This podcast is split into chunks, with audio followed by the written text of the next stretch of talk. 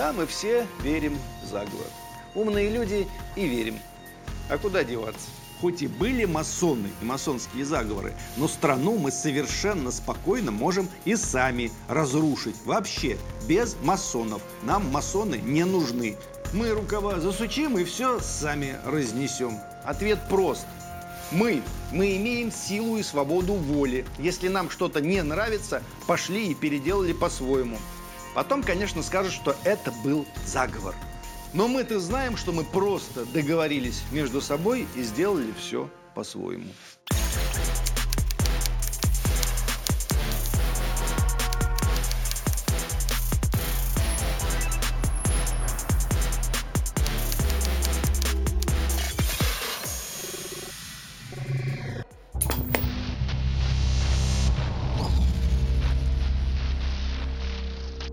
Опрос в ЦИОМа показывает, в тайное мировое правительство верит 67% россиян. В 2014 году их было 45%, то есть меньше. Из этих 67%, между прочим, 51% с высшим образованием. Да, мы все верим в заговор. Умные люди и верим. А куда деваться? Помню, ехал как-то в поезде и, устав читать, пошел в вагон-ресторан. И там за столиком уже сидел человек, который разделил со мной трапезу. Минуты через три после знакомства он доверительно сообщил мне, что страной управляет вовсе не Путин, а совсем другие люди. «Какие?» – спросил я. «Ну ты что, не понимаешь?» – спросил он. «Нет», – сказал я. Вот, сказал я, вообрази себе, что это должен быть за человек, который управляет Путиным. Сколько ему лет, чем он занимается, кто у него жена и зачем, в конце концов, ему все это нужно управлять Путиным, если он может без Путина сам всем управлять, раз он такой могущественный. Человек минуту молчал и смотрел на меня. Кажется, в его голове происходили какие-то сложнейшие процессы. И вдруг он спросил, что нет такого человека? Я говорю, нет, братан, думаю, нет. Он вдруг просветлел глазами и отвечает, да. И я думаю, нет такого человека. Сегодня будем говорить про конспирологию. Конспиролог всегда выступает как обвинитель. Это важно. У него может не быть никаких фактов в пользу своей теории, только вопросы к официальной версии. Пусть подозреваемые сами докажут, что они ни при чем. Психологи Майк Вуд и Карен Дуглас провели исследование. Они предложили испытуемым три версии смерти Усамы Бен Ладена. Помните такого? Первая была официальная. Бен Ладен, как вы помните, был убит американскими военными в 2011 году. А две другие версии – конспирологические. Согласно одной из них, Бен Ладен умер еще за несколько лет до этой операции. Согласно другой, он все еще жив. Казалось бы, конспирологические объяснения противоречили друг другу и не могли быть верны одновременно. И тем не менее выяснилось, что участники, склонные доверять одной теории заговора, доверяли одновременно и другой. В очередном своем исследовании Вуд и Дуглас предлагали участникам оценить версии гибели принцессы Дианы, и результаты повторились. Люди, которые допускали, что Диана инсценировала собственную смерть, также охотно верили, что она была убита, а не погибла в автокатастрофе, как было на самом деле. Это доказывает, что сами по себе факты и детали конспирологических теорий не очень-то важны. Верить или не верить людей заставляет особенности их мышления. Какие же? Вот что говорят специалисты. Первое. Потребность контроля. Потребность контроля – вот что важно. Человек по природе своей склонен верить, что в его жизни есть логика, и его судьбой кто-то или что-то управляет. Неважно, он ли сам или какие-то внешние силы, с которыми можно договориться. Мысль, что наша жизнь зависит от случайностей, которые невозможно ни предугадать, ни проконтролировать, для нас почти невыносима. Ну и второй пункт, очень важный, это переоценка своей компетентности. Да-да-да. Эксперименты, в которых людям предлагали сначала оценить уровень своих знаний по какому-то предмету, от устройства бытовых приборов до знания законов физики, а потом продемонстрировать свои знания на практике, показали, подавляющее большинство людей склонны сильно переоценивать свою компетентность. Но интересно даже не это, говорят специалисты, а то, что большинство людей не подозревают о своих слепых, так сказать, зонах, пока их не поставят перед фактом. Именно поэтому в интернете так много диванных экспертов. Наш мозг устроен таким образом, что 10-минутный ролик на ютубе легко создает у нас иллюзию, что мы полностью разобрались в предмете. Увы, нет. Людей, которые владеют предметом, всегда единицы. Высказываются тысячи, десятки тысяч, сотни тысяч – мнение знающих единиц в итоге в общественном сознании обнуляется. Помните об этом, пожалуйста.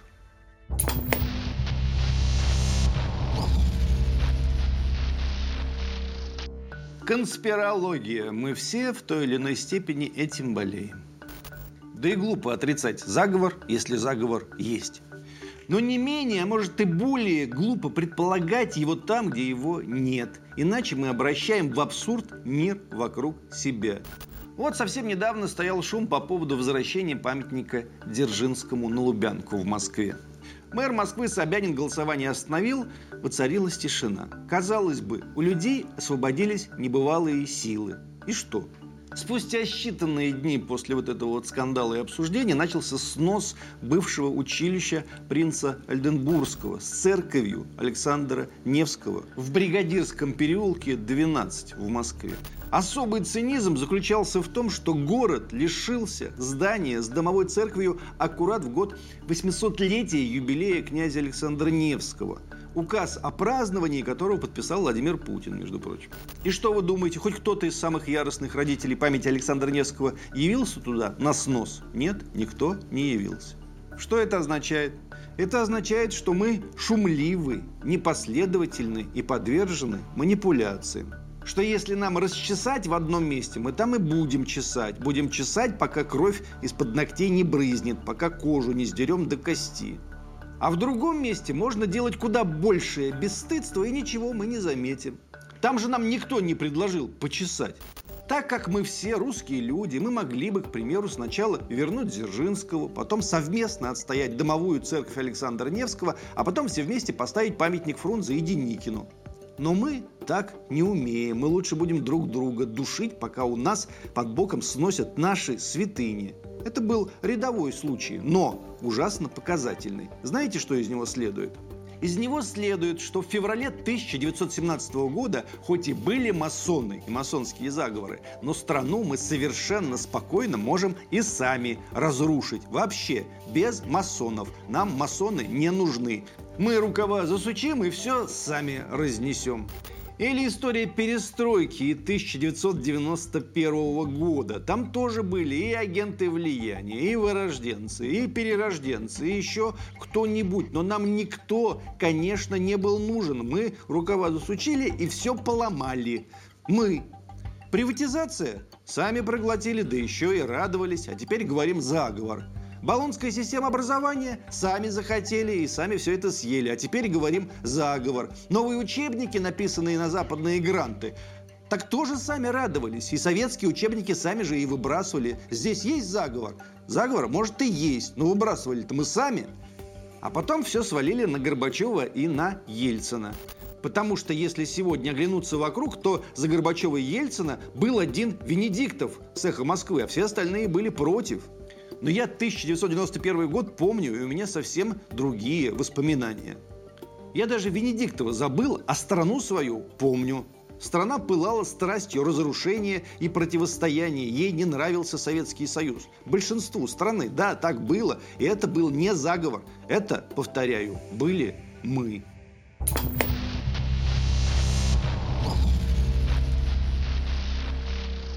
Но не огорчайтесь. В США конспирология тоже цветет и колосится. Там тоже никто не хочет верить, что они сами все сделали. Все плохое им сделали чужие. Самая популярная теория в США тоже, конечно, касается мирового правительства, мистической группы людей, которые тайно управляют всей планетой. Среди американских конспирологов считается, что власть принадлежит секте иллюминатов – которые якобы и основали США. Традиционно в мировое правительство включают масонов, евреев, а с некоторых пор еще и элиту, крупнейших банкиров, создателей корпораций, политиков и влиятельнейших журналистов. Цель у всех этих темных личностей простая – построить тоталитарное общество типа голодных игр, в котором господами станет миллиард людей, имеющих какой-то вес в современном обществе, еще полтора миллиарда их будут обслуживать, а остальных потихоньку уничтожат с помощью болезней, наркотиков и т.д. и т.п. Идея увлекательная, но только очень медленно реализовывается, прости господи. Человечество растет куда быстрее, чем того желает, так сказать, мировое правительство. У них там тоже, кажется, саботаж и разгильдяйство. Ни одного дела до конца довести не могут. Отдельным пунктом можно вынести американскую веру в рептилоидов, управляющих миром. Да-да-да. Я не шучу. В 2013 году в существовании правительства из ящероподобных инопланетян были убеждены 12 миллионов американцев по их собственной статистике. Когда смотришь на Трампа, сразу понятно, что эти 12 миллионов американцев невменяемые. Трамп, он такой трушный, настоящий. Но посмотришь на Байдена и думаешь, а фиг его знает. Не могут же сразу 12 миллионов американцев ошибаться. Может, и рептилоиды. Кроме того, американцы упорно верят в то, что земляне вступили в контакт с жителями других планет. Основным аргументом до сих пор остается Розуэльский инцидент, хотя уже давно было доказано, что пришельцы, найденные якобы в Розуэле, всего лишь мистификации, причем не лучшего качества. Также американские уфологи часто упоминают зону 51, в небе которой завидной частотой мелькают таинственные огоньки. Периодически даже находятся бывшие работники базы, которые рассказывают о гостях из далекого космоса и показывают селфи с ними, но почему-то подлинность этих свидетельств еще никогда никем не была доказана, да и не будет. Число людей, верящих в существование пришельцев в США доходит до 68%. Сторонники теории о мировом правительстве и пришельцах вполне могут найти общий язык с людьми, придумавшими термин химиотрассы. Иногда бывает такое, что след от прилетевшего самолета довольно долго не исчезает, и мы какое-то время любуемся ровными белыми полосами в небе. А конспирологи считают, что тут нечем любоваться. Появление решеток или отдельных полосок на небе говорит о том, что правительство распылило здесь биологическое оружие. Возможно, с целью регулировать население, возможно, ради эксперимента. В любом случае, под ними лучше не стоять, иначе у вас появятся головные боли и всякие загадочные болезни. Проблема в том, что специалисты много раз объяснили, по каким причинам следы самолета могут долго оставаться в небе. Да и вряд ли правительство стало бы контролировать население таким неэффективным способом, как распыление ядовитых веществ с высоты 11 километров. Другие конспирологи с радостью вам расскажут, что вредные препараты легче добавлять в нашу воду, что, кстати, правда. Идем дальше. Многочисленные космические снимки и научные данные из космоса тоже фальсификация. В этом уверены члены общества «Плоская Земля». Они убеждены, что люди живут на плоском диске диаметром 40 тысяч квадратных километров. Центр планеты находится в районе Северного полюса, а по краям ее окружает высокая ледяная стена. При этом Луна, Солнце и звезды вращаются над поверхностью Земли. Сторонники теории непоколебимы. Ученые скрывают правду, чтобы власть и крупные корпорации могли воровать деньги налогоплательщиков, прикрываясь несуществующими космическими программами. Ведь лететь, согласно их теории, некуда. Над нами небесный потолок. А все полеты в космос, как и высадка на Луну, не более чем инсценировка. Уверенности плоскоземельщикам добавляет заявление авторитетных экспертов. В одном из интервью экс-сотрудник НАСА Мэтью Бойл рассказал, что о настоящей форме Земли ему сообщили вскоре после приема на работу.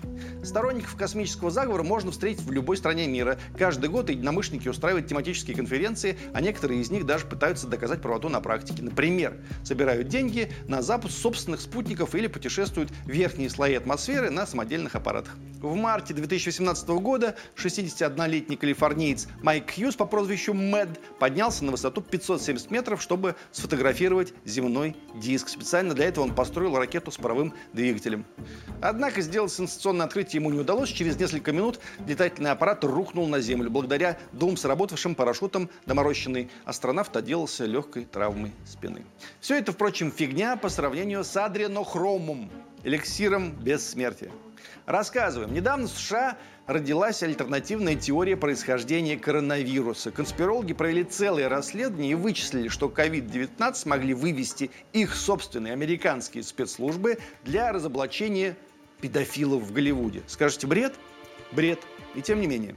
Адренохром действительно существует. Это один из продуктов окисления адреналина, вошедший в мир конспирологии через маскульт. Под названием дренохром этот гормон присутствует в книге Энтони Берджеса «Заводной апельсин» и в романе Хантера Томпсона «Страх и ненависть в Лас-Вегасе». Адренохром вырабатывается в мозговых клетках надпочечников, но, конечно, никаким наркотиком, как писали в художественной литературе, не является. Его производные используют для остановки кровотечений. Испорченный конспирологический телефон помог адренохрому превратиться в эликсир бессмертия и обрасти жуткими и целительными в то же время свойствами. Поскольку это вещество реально вырабатывается организмом в результате окисления адреналина, в теории заговоров адренохром стал оздоровительным гормоном для VIP-клиентов Голливуда. Якобы его забирают из крови детей. Именно детей. Кровь извлекают из шишковидной железы в момент страха. Именно тогда она имеет высочайшее содержание адреналина и, соответственно, адренохрома. То есть детей пугают. Где проходят такие опыты, по мнению конспирологов, на секретном острове, о котором рассказал известный голливудский продюсер Харви Вайнштейн, тот самый. Откуда взялась эта теория? Все началось после ареста Вайнштейна. В начале прошлого года над продюсером «Властелина колец» и почти всех фильмов Квентина Тарантино начался масштабный процесс. Его обвинили в сексуальных домогательствах. Должны были дать больше 55 лет. И, согласно версии адренохромщиков, именно Вайнштейн допустил утечку информации про секретные опыты над молодежью ради красоты голливудской элиты. Якобы Харви пошел на сделку с ФБР, который занимается расследованием педофильского дела, и сдал информацию про тот самый остров. Заправлять всей индустрией назначили богача Джеффри Эпштейна. У него же есть остров, значит, все сходится. Все это удачно связывалось с реальностью, ведь в июле 2019 года 66-летнего миллиардера Эпштейна арестовали по обвинению в торговле людьми. В камере этот Эпштейн предположительно покончил с собой, что, впрочем, до сих пор не доказано.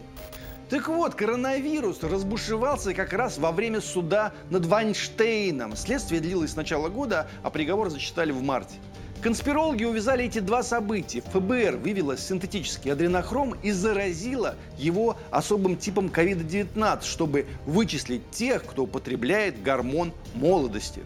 Но кто переболел короной первым, тот и наверняка в омолодительных мероприятиях участвует или участвовал потому что закупил партию адренохрома, зараженного COVID-19. Так, во время эпидемии у ФБР появилась возможность легально получать анализы крови звезд Голливуда. Якобы у тех, кто употреблял эликсир молодости, показатели железа должны быть значительно выше. Все это никак и ничем не подтверждается, однако версия крайне популярна в США. В сети разгуливают коллажи и фотоподборки, на которых собраны сильно помолодевшие в последнее время актеры Голливуда. Можно найти их всех по хештегу адренохром. Сотни тысяч людей заваливают личные страницы звезд в соцсетях обвинениями в похищениях детей и использовании адренохрома. Больше всего подозревают в этом Мадонну, Опру Уинфри и Тома Хэнкса. По данным американских журналистов, эликсир стоит очень дорого. Полтора миллиарда долларов за килограмм. 107 миллиардов рублей на наши деньги. Живите теперь с этим знанием. Да, чуть не забыл. Повторяю, что считаю все это бредом сивые кобылы. Извините, если что.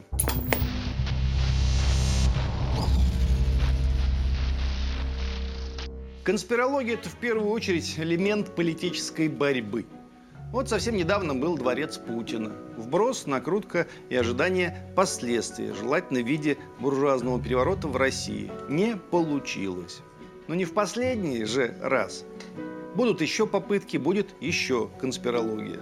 Впрочем, не тут самое важное. Заговор ведь не в том, что есть дворец. Заговор в том, что кем-то этот инструмент был создан и кем-то использован.